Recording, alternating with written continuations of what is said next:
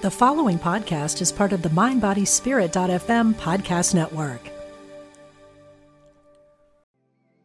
Want to fearlessly explore your creative spirit? Join artist Susie K. Edwards for Path of the Butterfly, a weekend workshop at Omega Institute's beautiful campus in Rhinebeck, New York, May 24 through 26. Experiment with a variety of art forms, engage in mindfulness, walking, and silent meditation, and discover a new and free flowing creative vision. This workshop is for beginners and professional artists. Learn more at eomega.org/slash thrive. This episode is brought to you by Visit Williamsburg. In Williamsburg, Virginia, there's never too much of a good thing. Whether you're a foodie, a golfer, a history buff, a shopaholic, an outdoor enthusiast, or a thrill seeker, you'll find what you came for here and more. So ask yourself, what is it you want? Discover Williamsburg and plan your trip at visitwilliamsburg.com. Support for this show comes from InterVarsity Press and their new book, Hurting Yet Whole by Liuan Huska. Speaking from the author's own experience with chronic pain, this book helps us redefine what it means to find healing and wholeness, even in the midst of ongoing suffering. Learn more about the book and get your copy of Hurting Yet Whole at ivpress.com.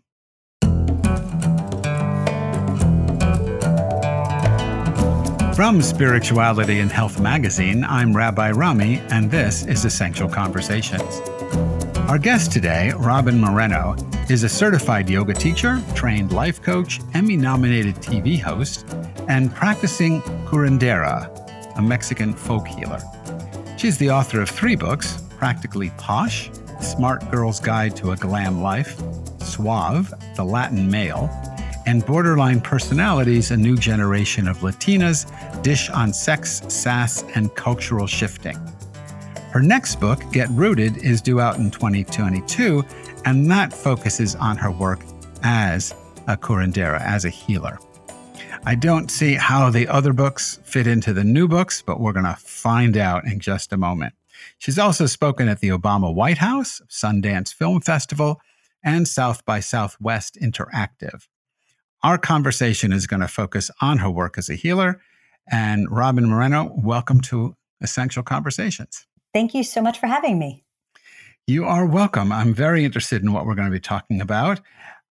But I got to ask you, how did you get from the Latin male and Latina's dish on sex, sass, and cultural shifting to the work you're doing as a healer? Um, well, you know, it, it might sound super disparate, but it is part of a journey of being really a storyteller. So, first and foremost, um, I am a curandera, uh, which is could be is called a Mexican folk healer. Traditionally, that's the sort of translation. But you know, there's different ways to heal. There's just different modalities.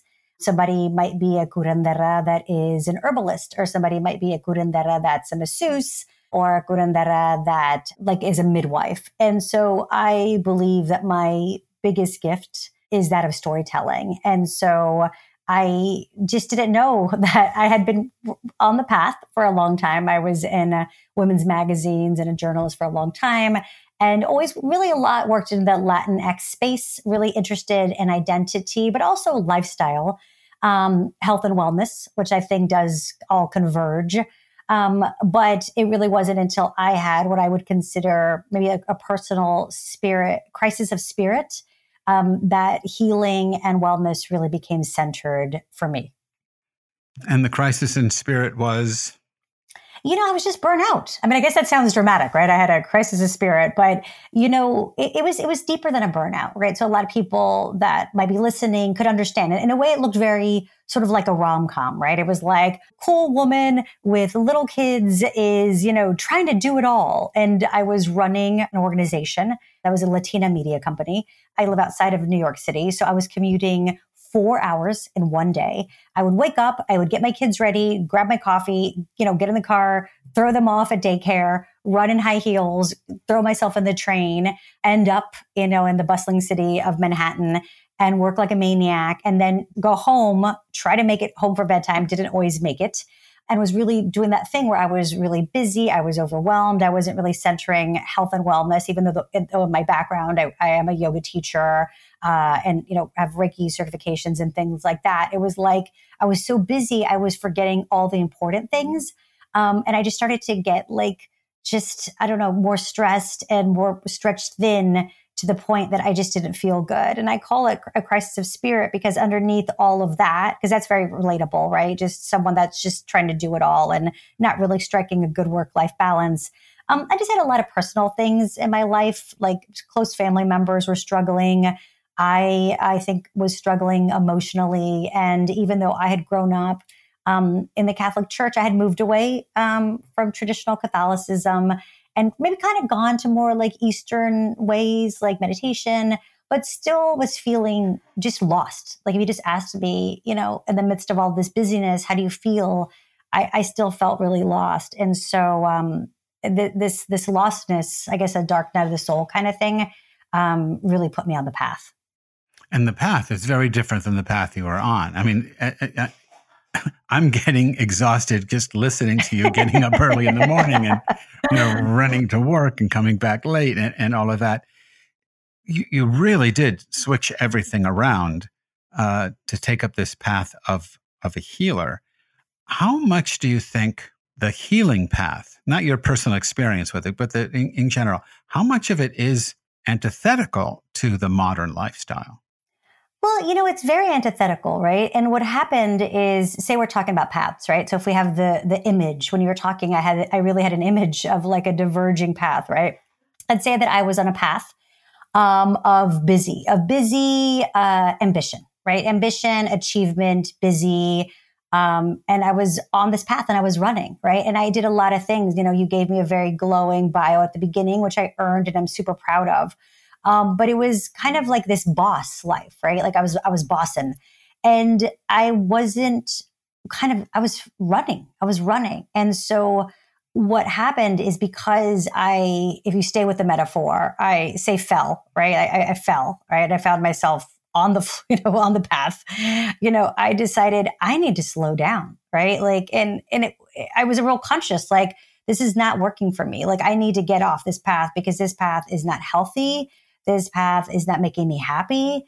This path is actually it's it's I'm sad. Like I, I am I'm, I'm I'm actually fundamentally weirdly, even though so many things were really really really good, I still felt that there was something missing, and I had you know I, I just I couldn't ignore it. I just could not ignore that, and so I had to consciously choose to say crawl to this other way, right towards the light, whatever metaphors we use, right.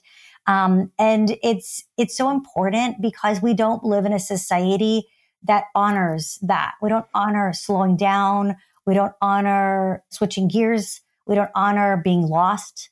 Uh, the first question people ask you is, "What do you do?" Right? Like, right when you set me up, you show what I've done. Quote, right? You know, that's mm-hmm. just how we work, right? But it's it was about not doing, and it was about like really not doing, and actually going back and and trying to maybe even undo some things that had been done a long time ago. Um, and so what what was what called to me to because I did have a calling is I was called to begin to study an earth-based wisdom tradition that my great grandmother had actually practiced. It's called curanderismo. It's a Mesoamerican 500 year old wisdom tradition um, that talks about balance and that talks about, you know, connection with the earth and connection with self and connection with people. And I had always known about my grandmother, but I just didn't value or pay attention until I almost did every other thing, right? Like yoga and life coaching and Reiki and eight day silent, you know, retreats. And it, it just wasn't working. And I then de- began to hear this call you know, this really call. And that's when I got lured onto this, what you would call, I guess, this other, this other path of healing. And I became a healer because I needed to heal myself. Right, which is true for lots of people. I, am thinking that a lot of people who are in high pressure jobs, who are, you know, on that racing lifestyle path, you know, they do yoga, they go on retreats, they all in an attempt to moderate the stress so they can keep doing what they're doing. Uh, but not have it be as unhealthy as it could be. But when you're talking about, you know, your great grandmother, she didn't live that lifestyle. I mean, she wasn't putting on high heels and racing to the subway. That wasn't her experience. How much of this healing work is depends on the kind of lifestyle that was lived several generations ago. And how difficult is it to bring that into the 21st century? So I think that's a beautiful and astute point. And I think that it's really true, right? And so there's a difference. And I think I, I, should state it now, right? I was one of those women, right? Like I was one of those women that like kind of worked hard, played hard, you know, would work, you know, intensely. And then, yeah, okay, i am going to go to Tulum for five days and do like a, a yoga retreat and come back and feel really good. There's nothing wrong with that. That's super awesome. But mine was deeper. It was a little deeper. And honestly, it was a little bit darker because there was a reason. That's the thing, right? When you dig a little deep, it's like, you know, okay, what's really going on here?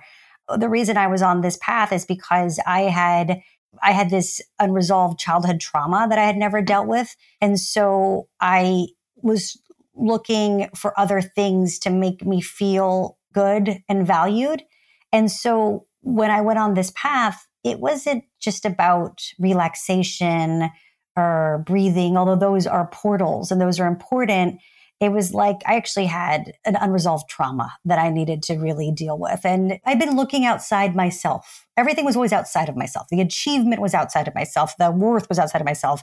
And even the the methodologies to fix this thing was outside of myself. Or these, you know, they, they weren't necessarily mine. Um, even though you can certainly appreciate yoga and all of these things, which I really truly do. But there was something much deeper and different than when I realized that I was sitting on my own gold, so to speak. And I began to follow the thread or maybe like the crumbs that my grandma had left for me. That's my great grandmother. That's how I felt. I was like, huh, this feels different. And so when I started studying curanderismo, I did start to heal myself. I did start to slow down. I did start to learn plant medicine. I did start to learn, you know, or really uh, merge like things I had learned, like breath work and and healing and energy work. But it was also a reclaiming.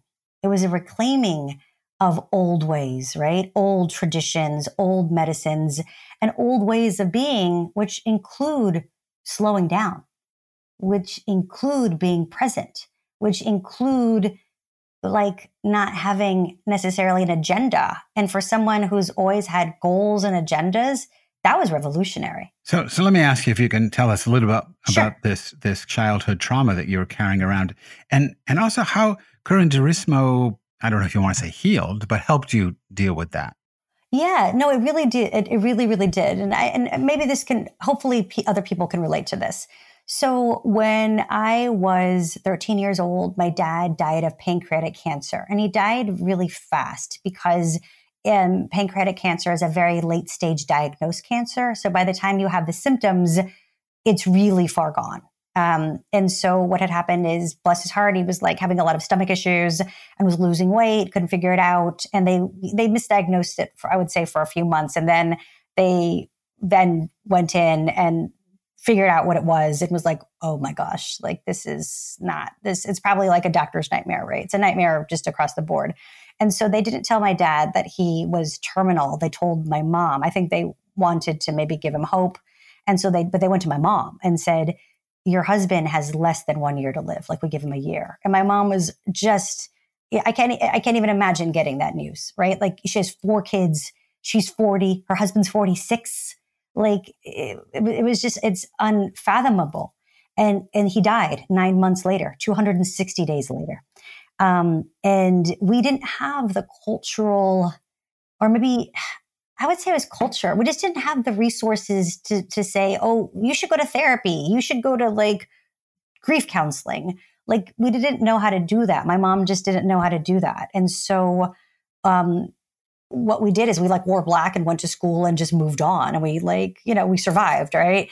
And my mom worked really hard and she had to you know she she hustled. She was a single mom with four flipping kids.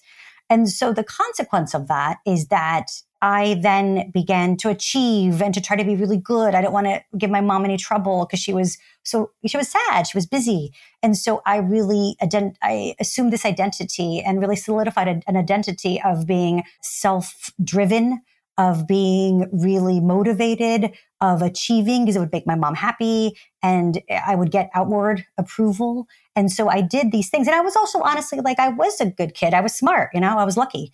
Um, it's just that these survival skills worked for a long time until they didn't. And so what happened is when I got older and I was having, you know, whatever burnout, midlife crisis, whatever one would call it, I started studying curanderismo and I was reading a book. And there's not really, weirdly, a lot of books on curanderismo. A lot of a lot of them are very like anthropological or sociological. They're like academic and they're not really fun to read. But there was one great book um, called Woman Who Glows in the Dark. And it was about this Mexican American nurse who became a curandera. And she tells it in a really nice narrative. And in this book, she talks about this condition called susto. That's S U S T O. And it's soul loss. And she defined it and she said, you know, you have this thing called the soul loss. Something happens to you and your soul either leaves or it freezes because you're you're traumatized. It's like post traumatic stress disorder, right? And so um, I realized that's it. Like, and she goes, and you feel like incomplete and you feel like no matter what you do, something's missing. And I had always felt like that, but I kept trying to fill it with like achievement or, you know, I was always a seeker. Like I, I had two yoga certifications. I did a life coach training. I went on eight day silent retreats. Like I did landmark forum. Like I did ayahuasca. Like I was looking, but it just, it didn't ever fill.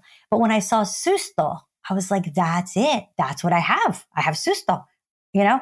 And so the way that you have, you cure a soul loss is you do soul retrieval. You, you, you call yourself back, right? You, you go back to like that 13 year old kid who froze when her dad died and you, you, you, you work with that and you call yourself back and you begin to have more of a sense of completion. And so through curanderismo, I did make my way back, but also studying curanderismo was a soul retrieval because this was my ancient medicine that I had really discarded because I, for the name of assimilation and wanting to fit in, you know, my family, even though my great grandmother was a curandera, my grandma wasn't, my mom wasn't, my aunts couldn't tell you anything about it. I don't even really speak great Spanish. And this is a process that people can relate to as you become assimilated, you leave things. Your family sacrifices things because they want you to achieve, to fit in, to be better. But there's a consequence to the sacrifice. And so I was like, and part of this soul retrieval was reclaiming this medicine. Um, and it was been beautiful. Want to fearlessly explore your creative spirit? Join artist Susie K. Edwards for Path of the Butterfly, a weekend workshop at Omega Institute's beautiful campus in Rhinebeck, New York, May 24 through 26. Experiment with a variety of art forms, engage in mindfulness, walking, and silent meditation, and discover a new and free flowing creative vision. This workshop is for beginners and professional artists. Learn more at eomega.org/slash thrive. Hey, it's Ryan Reynolds, and I'm here with Keith, co star of my upcoming film, If, only in theaters, May 17th. Do you want to tell people the big news? All right, I'll do it. Sign up now and you'll get unlimited for $15 a month in six months of Paramount Plus Essential Plan on us. Mintmobile.com slash switch. Upfront payment of $45 equivalent to $15 per month. Unlimited over 40 gigabytes per month. Face lower speeds. Videos at 480p. Active Mint customers by 531.24 get six months of Paramount Plus Essential Plan. Auto renews after six months. Offer ends May 31st, 2024. Separate Paramount Plus registration required. Terms and conditions apply if rated PG. So, so Robyn, let me ask you a couple of questions about that. Sure. So your dad gets sick. Yes we're talking great grandmother was a healer, mm-hmm. a, a, curandera, and then her daughter had no connection to it.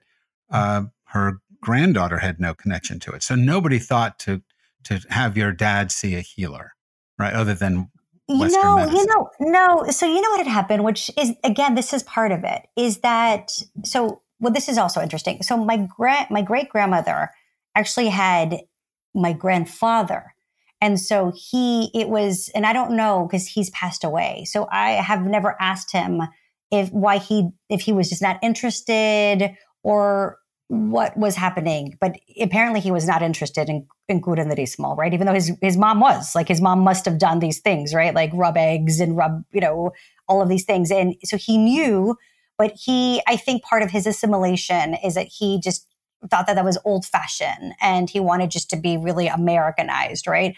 And so what also happened is that religion is is, is different, right? Curanderismo is it's not really a religion. It's it's it's a wisdom tradition. You know, it's just, it's spiritual. It's very spiritual. Curanderas believe that we work with spirit. It's not me doing it. Spirit's working f- through me. Right? So there's a real big sense of spirit, but it's not an organized religion. And so I think what happens in modern society is that people move towards whatever it is, you know, I don't know, Christianity or Catholicism, or I, I can't speak to Judaism, but, and they move away from what they think is I don't even know. I mean, I don't witchcraft or something. And so when my dad was sick, what they did is they prayed. And I really do believe in the power of prayer. I'm a big believer in prayer. But to my knowledge, they did not try to do anything with curanderismo. I just want to take a moment and thank our sponsor, InterVarsity Press, and their new book, Hurting Yet Whole by Liuan Huska, for supporting this episode of Essential Conversations. Speaking from the author's own experience with chronic pain, this book helps us redefine what it means to find healing and wholeness, even in the midst of ongoing suffering. Learn more about the book and get your copy of Hurting Yet Whole at ivpress.com.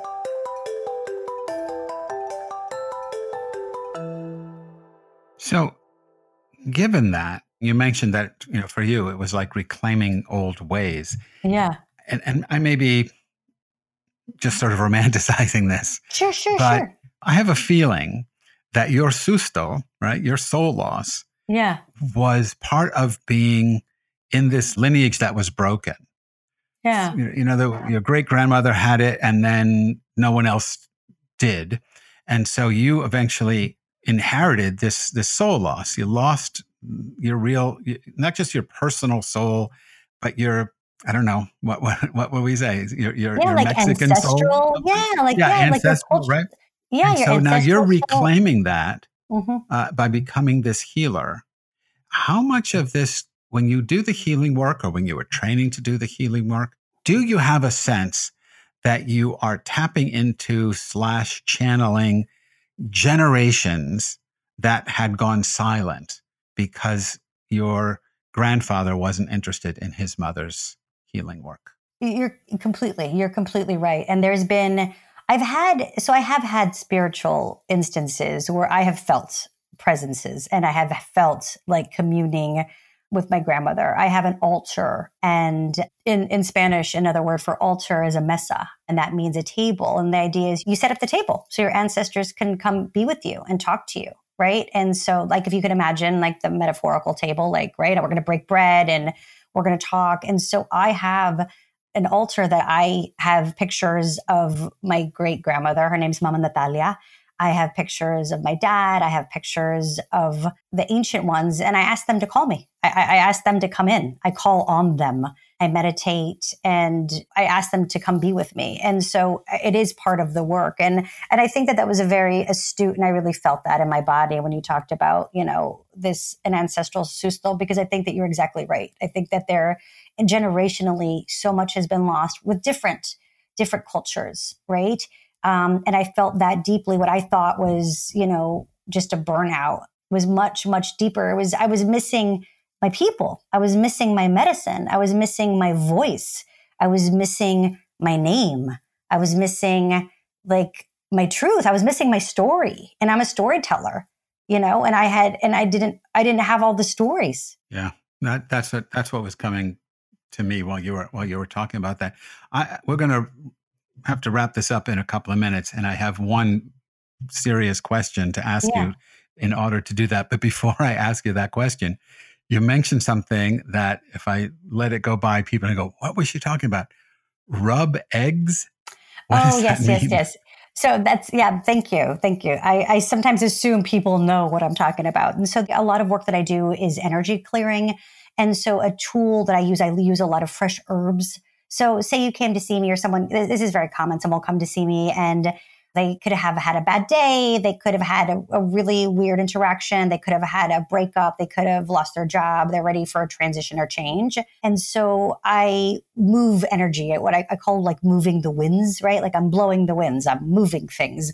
And so one tool that I use a lot is an egg an egg is considered a wind energy because there's a space between the shell and the yolk. Then what do you do with the egg? Well, you can you could open it and you could read it, uh, which people do, and that's a whole other thing. But also, I just tell people to bury it. Okay, you don't eat it. No, I, that's exactly what you don't do. Is you don't that's eat right. it. That's right. You just collected all that negativity, and then you make an omelet out of it. No, yeah. no, no, no. You you go and you bury it. All right, let me ask you my last sure, question because sure, sure. we're we're doing this interview in the middle of this pandemic, and you're doing all this healing work, and I'm just I'm curious in in in uh, the things you've written that I've read, you talk about four paths to being rooted. You know, one of them is uh, don't don't live in your head. Get your emotions out of your body is number two.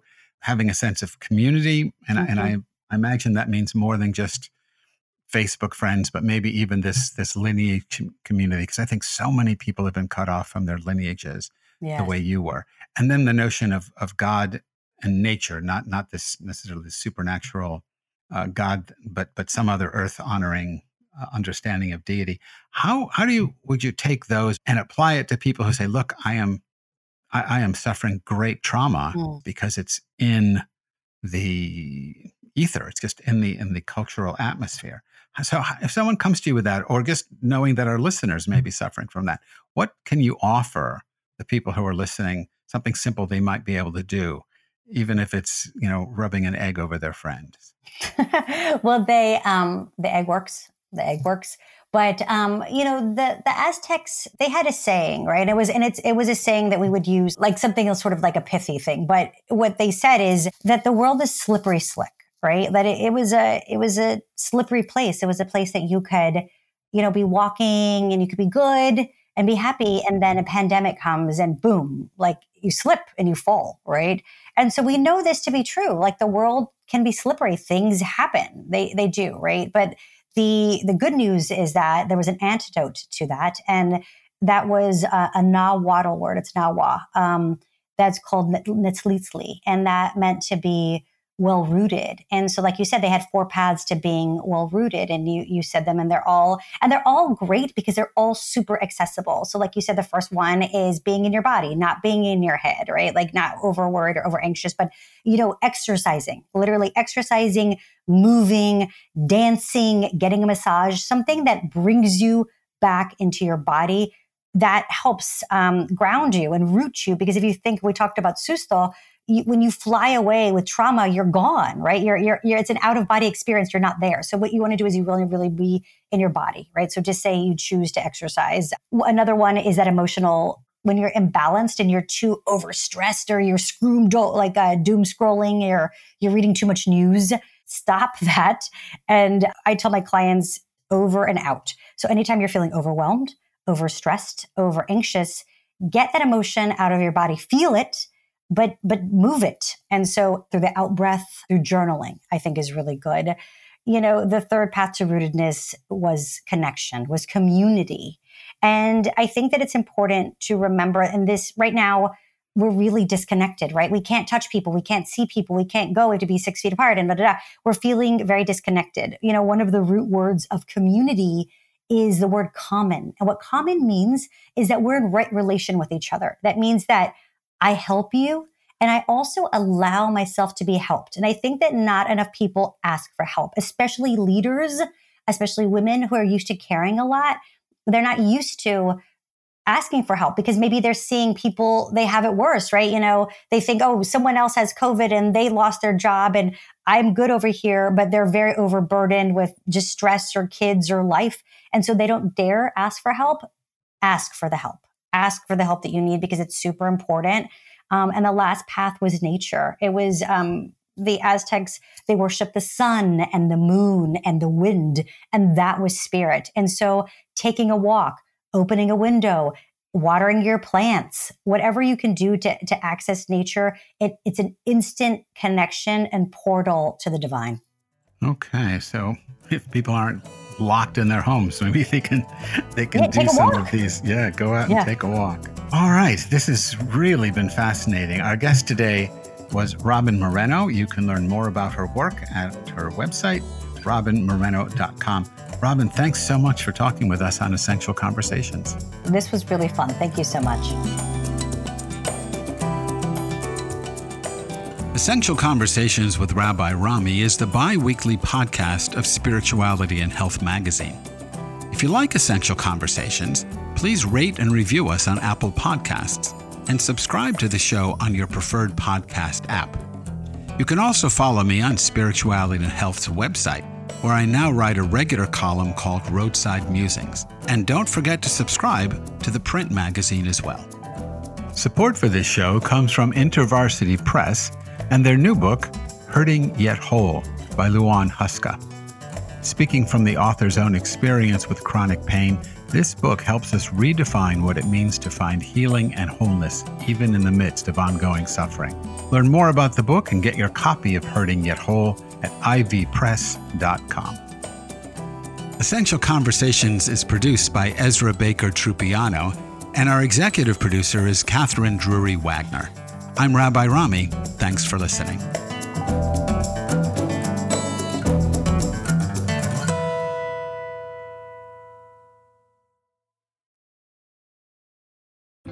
Hi, I'm Jane Asher, and I believe, and from what I've been shown, that when our loved ones die, they don't really leave.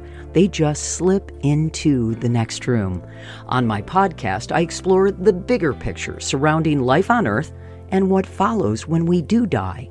I speak with authors, friends, transition specialists, and other experts about every facet of death, dying, grief, hospice care, cultural traditions, and also our beliefs about that final journey and what we may end up facing. Please join me on the next room on the mindbodyspirit.fm podcast network or wherever you get your podcasts.